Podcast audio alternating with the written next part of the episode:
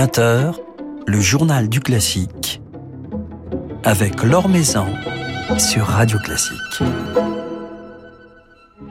Bonsoir à tous. La nouvelle exposition du musée de l'armée qui vient d'ouvrir ses portes retrace plus d'un siècle et demi de conflits, de guerres à travers la photographie des toutes premières photographies de guerre connues, à savoir des daguerréotypes euh, pris au Mexique et aux États-Unis vers 1846, jusqu'au traitement médiatique du conflit syrien ou encore du terrorisme qui secoue la planète aujourd'hui. Ce sont plus de 300 clichés qui ont été réunis, des images de ruines, de chaos, de soldats ou de civils, dont certaines sont devenues des icônes. Une passionnante et bouleversante exposition à laquelle fait écho un cycle de concerts. Le violoncelliste Bruno Philippe sera à cette occasion aux Invalides lundi soir en compagnie de la violoniste Charlotte Julliard, du clarinettiste Raphaël Sévère et du pianiste Tristan Raes. Ils interpréteront entre autres une œuvre liée à la guerre, une œuvre d'une extraordinaire force émotionnelle, le Quatuor pour la fin du temps de Messiaen. Alors Bruno Philippe sera justement à notre micro tout à l'heure pour nous parler de cette œuvre de Messiaen, mais aussi de Bach, alors que sort dans quelques jours son intégrale des suites pour violoncelle. Avant cela, comme chaque soir, un petit tour d'horizon de l'actualité musicale. La soprano Renée Fleming, qui chante ce soir au Palais Garnier dans le cadre du grand gala de l'opéra que nous évoquions lundi avec James Conlon. Renée Fleming donc vient de lancer un dispositif Healing Breath, souffle guérisseur, destiné à venir en aide aux patients atteints de Covid long et aux personnes souffrant de problèmes pulmonaires, et cela en développant leur souffle. La chanteuse qui se passionne pour les vertus thérapeutiques de la musique travaille depuis des années aux côtés de médecins et de chercheurs et a lancé ainsi différents projets associant l'art et la santé. Philippe Gau vous en dit plus dans son article publié sur le site de Radio Classique. C'est le moment de se projeter, de préparer son été musical. Plusieurs festivals viennent ainsi de dévoiler leur programmation ces jours-ci. La deuxième édition de l'offrande musicale, festival créé par David Frey, se tiendra du 29 juin au 11 juillet dans des sites emblématiques des Hautes-Pyrénées et accueillera quelques artistes d'exception, Richard Galliano, Renaud Capuçon, Ricardo Muti, l'Orchestre national du Capitole de Toulouse, Théotime Langlois de Swart avec Justin Taylor, le concert d'Astrée ou encore John Neumeyer et le ballet de Hambourg. Une édition parrainée par Dominique Farrugia qui sera, comme la précédente, largement tournée vers le public handicapé, public pour lequel un grand nombre de places sont dédiées.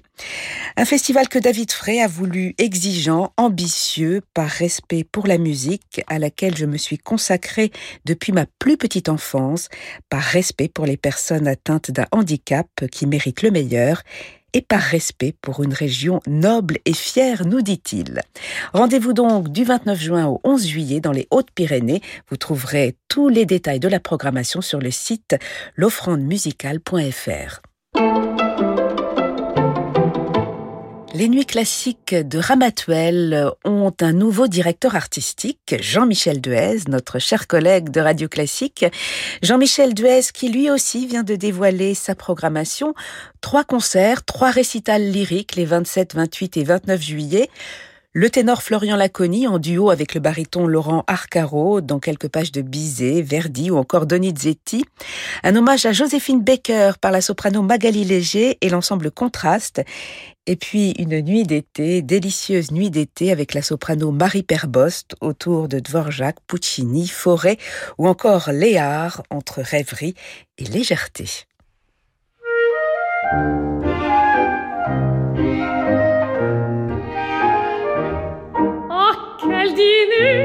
je viens de faire et quel vent extraordinaire j'en ai tombé mais tant tant tant que je crois bien que maintenant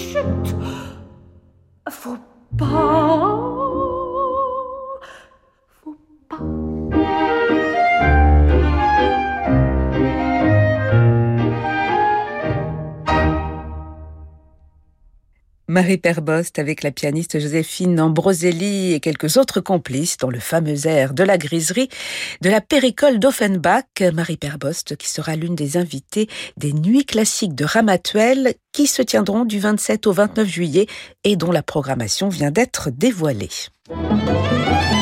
L'Or Maison sur Radio Classique. C'est demain que sera inaugurée la nouvelle exposition du musée de l'armée Photographie en guerre euh, que nous avons évoquée aujourd'hui sur notre antenne et qui se tiendra jusqu'au 24 juillet. Une exposition qui s'accompagne d'un cycle de concerts auquel s'associera entre autres le violoncelliste Bruno Philippe. Il jouera lundi prochain avec Charlotte Julliard, Raphaël Sévère et Tristan Raes, entre autres le quatuor pour la fin du temps de Messian. Et cela tandis que paraîtra dans quelques jours son intégrale des suites de Bach, autant dire l'un des enregistrements les plus importants de la carrière d'un violoncelliste. Et il est avec nous ce soir. Bonsoir Bruno Philippe. Bonsoir Laure. Messiaen et Bach, euh, dont nous allons parler avec vous ce soir, ils avaient euh, entre autres un point commun, une foi profonde, une foi sincère. Quand on joue leur musique, même euh, leur musique profane, est-ce que l'on sent une forme de, de spiritualité, une, force spirituelle en tout cas. En tout cas, en ce qui me concerne, je ne suis pas croyant, mais effectivement, quand on est confronté à ce genre de, de chef-d'œuvre, écrit par euh, l'homme avec un grand H, l'humain, on est effectivement en contact avec une une forme de, de spiritualité qui est celle de, de l'absolu. On perd la, la notion euh, du temps, on se reconnecte à des choses vraies et à mon sens euh, palpables. Je pense qu'effectivement en ce moment on en a on en a pas mal besoin. Alors ce quatuor euh, pour la fin du temps euh, que vous allez jouer de Messiaen, c'est une œuvre euh, bouleversante, c'est une œuvre liée à la guerre, à la Seconde Guerre mondiale, puisqu'elle a été écrite en, captivité en 1940. La jouer aujourd'hui, alors que l'on voit euh, tous les jours des images euh, terribles de guerre à quelques kilomètres euh, de chez nous, est-ce que cela a une, j'imagine, une résonance particulière? Cela ébranle encore davantage? Une résonance particulière, mais surtout, je pense qu'enfin, on, on est en mesure de dire que la musique dite classique, que ce soit celle de, Bach ou de Messiaen, qui a été composée pour l'une plusieurs centaines d'années et l'autre moins, mais quand même est-ce qu'on peut dire que c'est de la musique contemporaine? Clairement non, puisque en tout cas moi, de mon vivant, ce n'était ce n'était pas encore là. Mais elle n'a jamais été autant actuelle du fait que euh, que ce soit Messian par rapport à la Seconde Guerre mondiale, où on voit ce qui se passe en Ukraine à l'heure actuelle. En Ukraine, euh, un violoncelliste, on a vu récemment euh, s'installer dans les ruines euh, de Kharkiv pour jouer le prix de la cinquième suite de Bach, comme Rostropovitch le faisait au moment de la chute du mur de Berlin.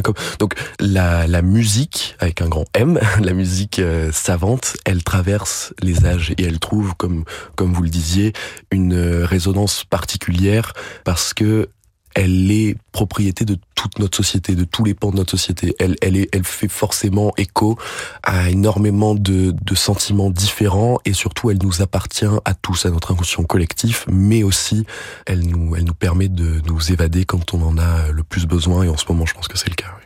Alors vous faisiez référence, Bruno Philippe, à, ce violoncelliste euh, qui a joué dans les ruines, ruines de Kharkiv, à, à un petit Rostropovitch euh, devant le, mur de Berlin. Ce sont des images, des images très fortes. Et justement, ce concert est donné en, écho à cette exposition Photographie en guerre qui présente des images bouleversantes de la guerre. Quand vous jouez des œuvres euh, aussi fortes sur le plan émotionnel, est-ce que vous-même, en tant que musicien, vous avez des images Est-ce que quand vous jouez, par exemple, ce quatuor de Messiaen, mmh. est-ce que est-ce qu'il y a des images de guerre ou, d'autres images qui vous viennent à l'esprit? Est-ce que le visuel compte aussi dans, votre interprétation ou pas du tout? Alors le, visuel évidemment, mais je, je, je, pense peut-être que mes, mes collègues et amis penseraient le, le contraire. C'est surtout la dimension euh, très rituelle du concert qui change dans ce cas-là. Euh, on a la, la réelle impression d'un d'un d'un parcours très très différent d'un concert avec un, un répertoire euh, comme vous le disiez moins moins imagé ou en tout cas moins euh, moins grave au sens premier du terme. Euh, c'est vrai que le, le souvenir que j'ai j'ai peu joué Squature pour la fin du temps mais c'est vrai qu'on ressort du concert avec une énergie particulière parce que ce, ce, quatuor pour la fin du temps il est bouleversant aussi parce que ils sont intercalés trois mouvements d'une beauté euh, euh, divine qui n'ont rien à faire normalement au sein de ces, de ces justement de ces paysages de guerre de de de de, de, villes dévastées de, de, la plus grande horreur de l'âme humaine. Et ça permet de penser les plaies. Et je pense qu'on ressort on ressort effectivement d'un concert tant en tant qu'auditeur si on l'a suffisamment bien joué en tant qu'interprète mais tant en tant qu'auditeur euh, qu'interprète euh, vraiment avec un, un sentiment d'accomplissement. On sert à quelque chose.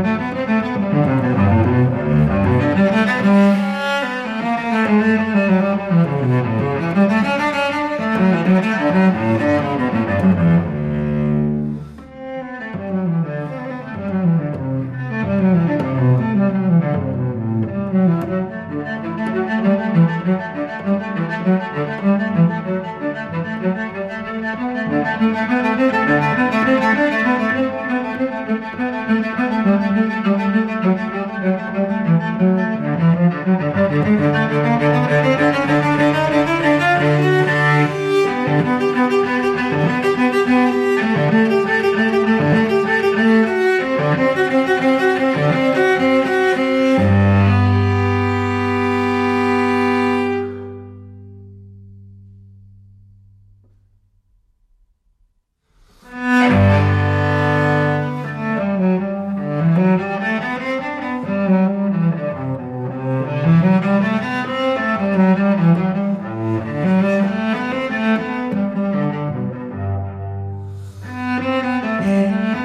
sont les suites euh, pour violoncelle seul de Bach que vous venez d'enregistrer, euh, Bruno Philippe, un merveilleux enregistrement qui paraîtra dans quelques jours, le 15 avril, chez Harmonia Mundi. On évoquait tout à l'heure euh, la musique qui peut penser les plaies, celle de, de Messiaen que vous allez jouer le 11 avril, aux Invalides, celle de Bach aussi. quand on pense à ces images de guerre, à ce violoncelliste dans les rues de Kharkiv, c'est la musique de Bach qu'il jouait. Rostropovitch, c'est la musique de Bach qu'il jouait devant le mur de Berlin. La musique de Bach elle a ce pouvoir consolateur euh, très fort. Elle a cette universalité aussi qu'on évoquait tout à l'heure, euh, qu'on associe à, ces moments douloureux comme, comme la guerre en ce moment. Mhm. ou, même comme euh, les, les, moments aussi heureux. Ce que je trouve assez fantastique avec la musique de Bach, c'est que contrairement à l'œuvre de beaucoup d'autres compositeurs, à mon sens, elle ne requiert pas d'affect de la part du musicien, mais de l'affect de la part de celui qui l'écoute. Tout le monde peut y trouver son compte parce que justement, cette musique, elle est tellement de l'ordre de l'absolu qu'elle n'a pas besoin de plus. Elle n'a pas besoin de plus que juste déjà du, du, du fait d'exister et d'être joué. Et après, l'affect, il vient de la personne qui l'écoute. Chacun met ce qu'il veut dedans. Et c'est ça qui fait que je pense qu'elle est toujours aussi universelle aujourd'hui, en grande partie, c'est pour ça. Alors cet enregistrement, cette intégrale des suites pour violoncelle euh, de Bach, c'est un moment important, essentiel dans la vie d'un violoncelliste. Ce projet, euh, vous le racontez dans, dans, la préface de cet album, il est né euh, pendant le confinement, pendant cette période un peu étrange, entre parenthèses, cet arrêt de la vie musicale, cet arrêt de la vie.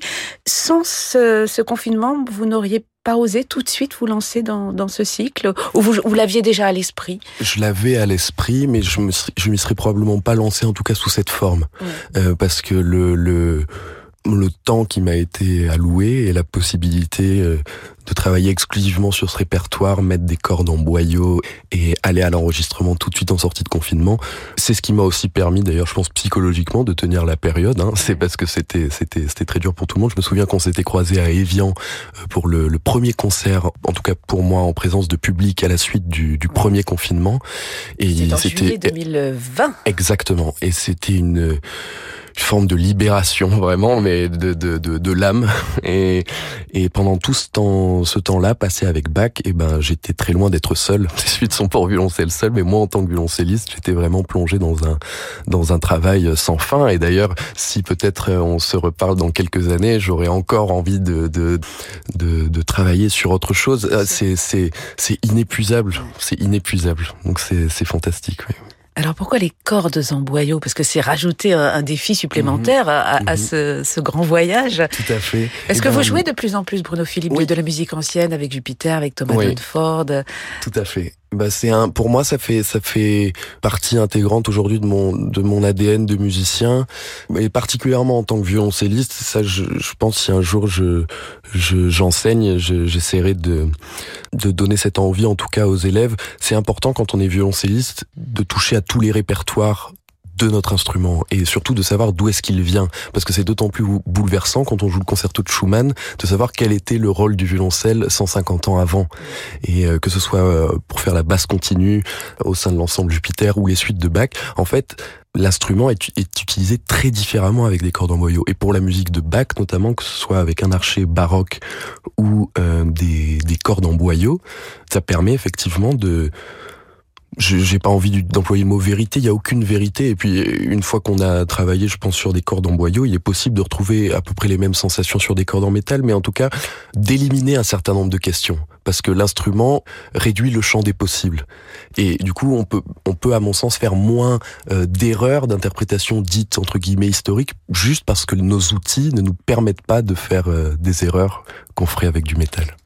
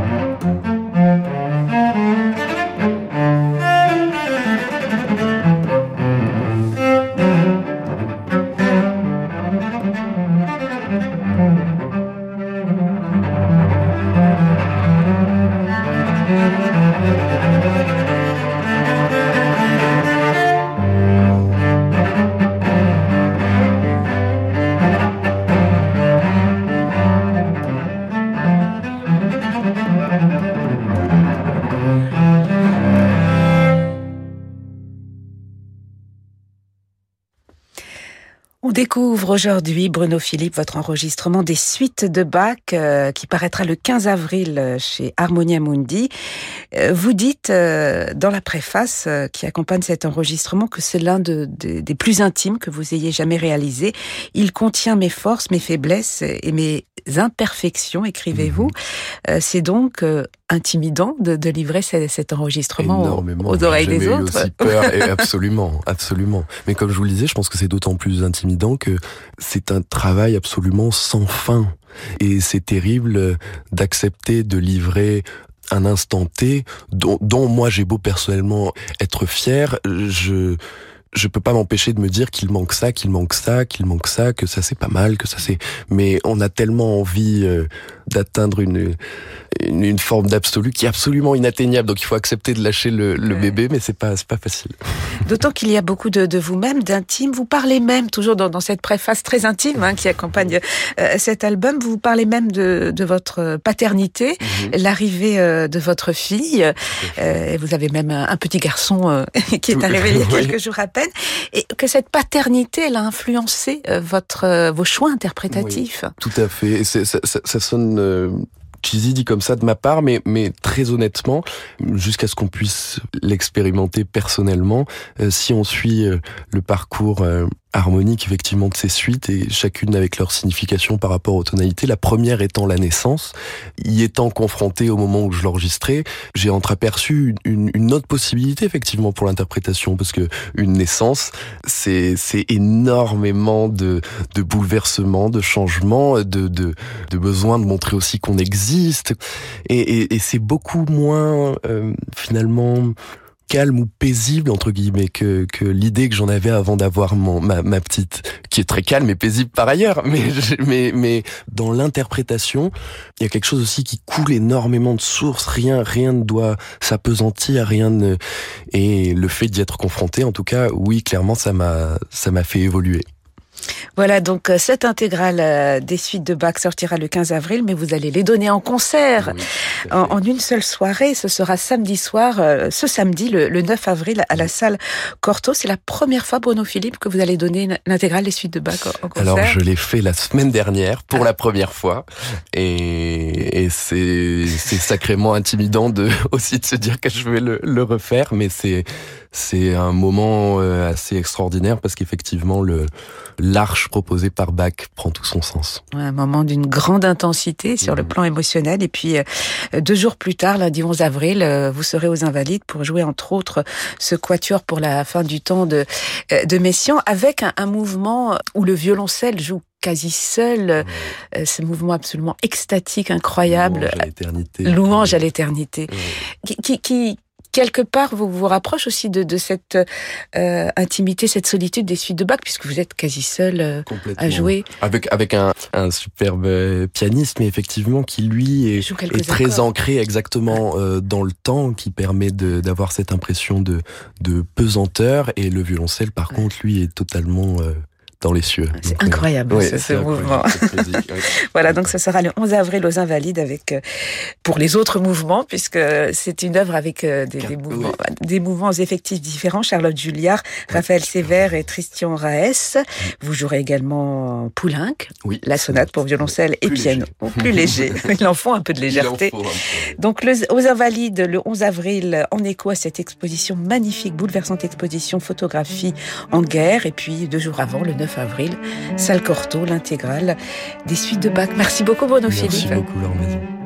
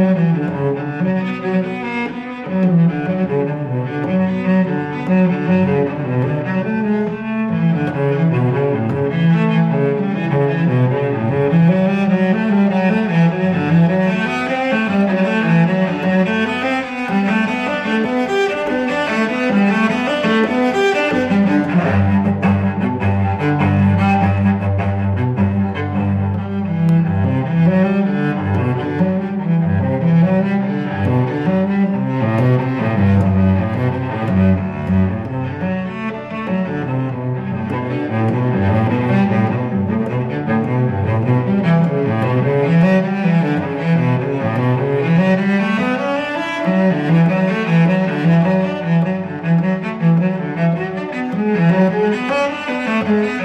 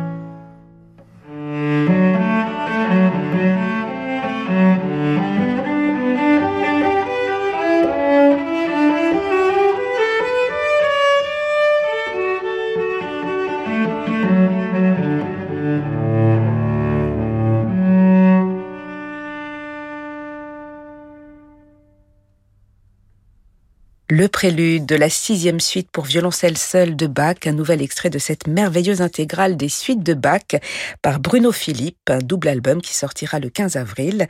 Bruno Philippe jouera, je vous le rappelle, cette intégrale samedi soir en concert à Corto et puis il sera lundi soir aux Invalides pour euh, ce concert donné en écho à la nouvelle exposition Photographie en guerre du musée de l'armée, exposition qui se tient jusqu'au 24 juillet. Voilà, c'est la fin de ce journal du classique. Merci à Marie-Ange Carré pour sa réalisation. Demain, nous serons en compagnie des sopranos Sandrine Pio et Véronique Jans. Mais tout de suite, votre soirée se prolonge en musique avec Francis Drezel.